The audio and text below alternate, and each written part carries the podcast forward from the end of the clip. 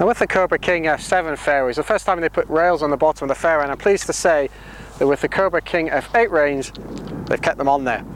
Well, what they've done with the rails this time is actually move them a little bit closer together and make them a little bit larger, and that's really to try and center it in line with the CG, and it's also helped to get the ball through the ground. They've done a lot of research with this, with Ricky Fowler, who's really been the driver behind this for Cobra. And this is what they found, is that these size and shape and position of rails is what gets the club going through the ground a little more easily. Now there is a weight on the sole of this club, and beforehand there was a movable weight where you can move a heavy weight back and forwards, but now they've just ditched the front weight and you've just got the back weight, and it's whilst you can unscrew it, there's nothing you can replace it with.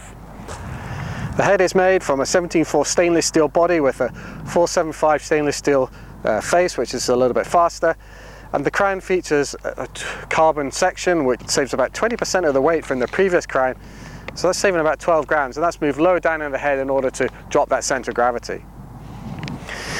The head is a little bit shallower than it was before, and that's enabled them to drop the CG position another whole 1.4 millimeters further down, and that will hopefully give you a chance to get this ball up in the air a little bit more easily. When you put it down at address, you can see that it's a nice more rounded head. It's a little more sort of pear-shaped, I think, than the previous model, and I think it looks pretty good. You've got a slightly different look than you've had before as well.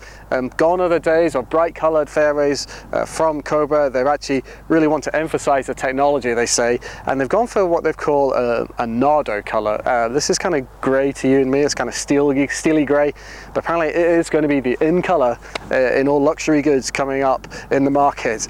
It does give it a very different feel for it. We've got a carbon crown on the back here, which you can see behind the Nardo, and then on the front edge of the crown they've got what they're calling Aero 360, which is really an air tripping mechanism. And you might have seen a few of these around in the market these days, where they put some sort of ridges or edges on the leading edge of the club in order to disturb the airflow, and that keeps it attached to the club a little bit longer in order to help the aerodynamics. These also appear on the toe of the club, on the sole, so that's the 360 part of it that goes right round the head. Normally in fairway woods they can have a little bit of a difference, but you'd have to be swinging it pretty fast to make up any big gains, so let's see if I can put some gas on this and get it going.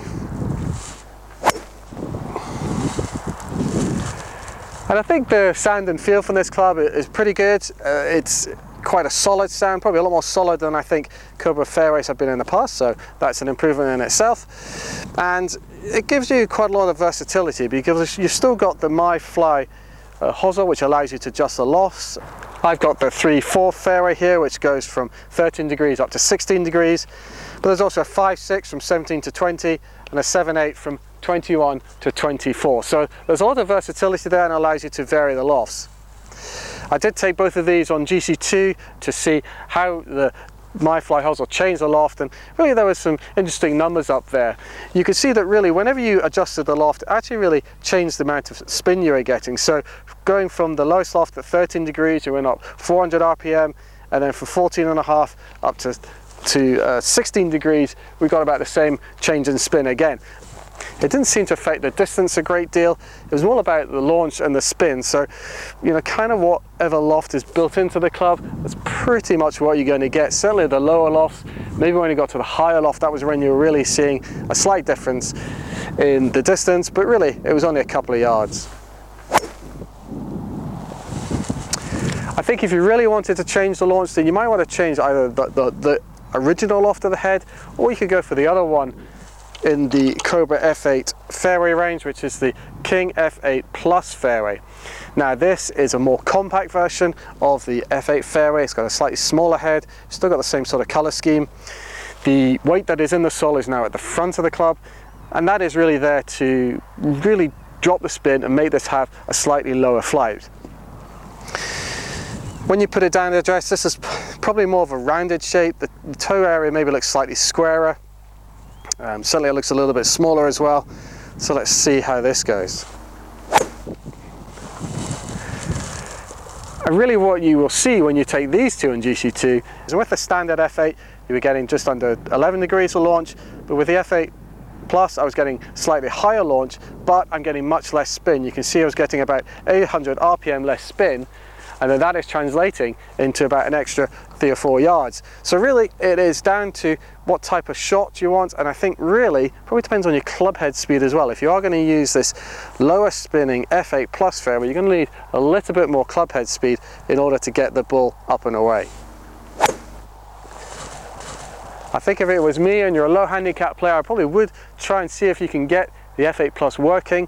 It's only available in a 3.4 and a 5.6 because I think it just goes a little bit better. I think it sounds a little bit better as well, and really should give a lot of players the type of versatility that they would need.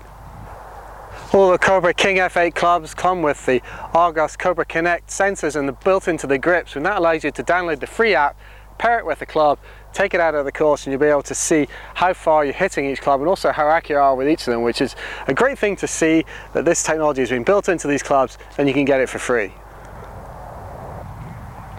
That's all for me today. I hope you enjoyed the video. Please give us a thumbs up if you have, and subscribe to our YouTube channel.